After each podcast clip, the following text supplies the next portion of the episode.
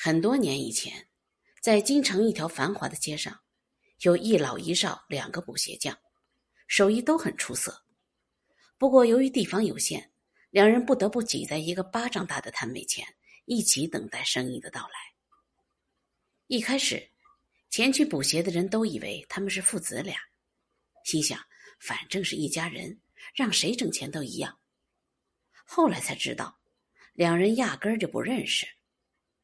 于是他们再去补鞋时就犯了愁，把鞋给年轻人吧，老人可怜巴巴的眼神让人不忍直视；可让老人补吧，年轻人又会不停的叹气，自言自语说：“挣了钱才能赶紧回家娶媳妇儿。”看着他们暗中较劲的样子，顾客们不愿意得罪人，竟不约而同的宁愿多走点路，去找另一个手艺一般的补鞋匠。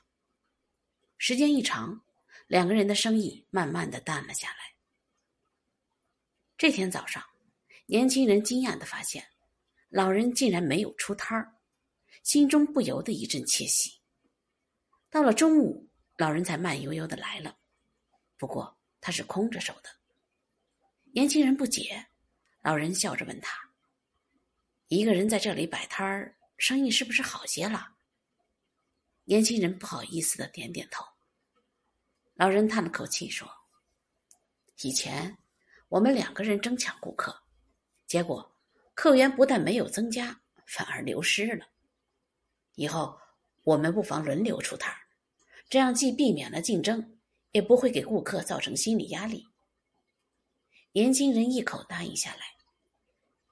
果然，时间不长，他们的生意都开始好转。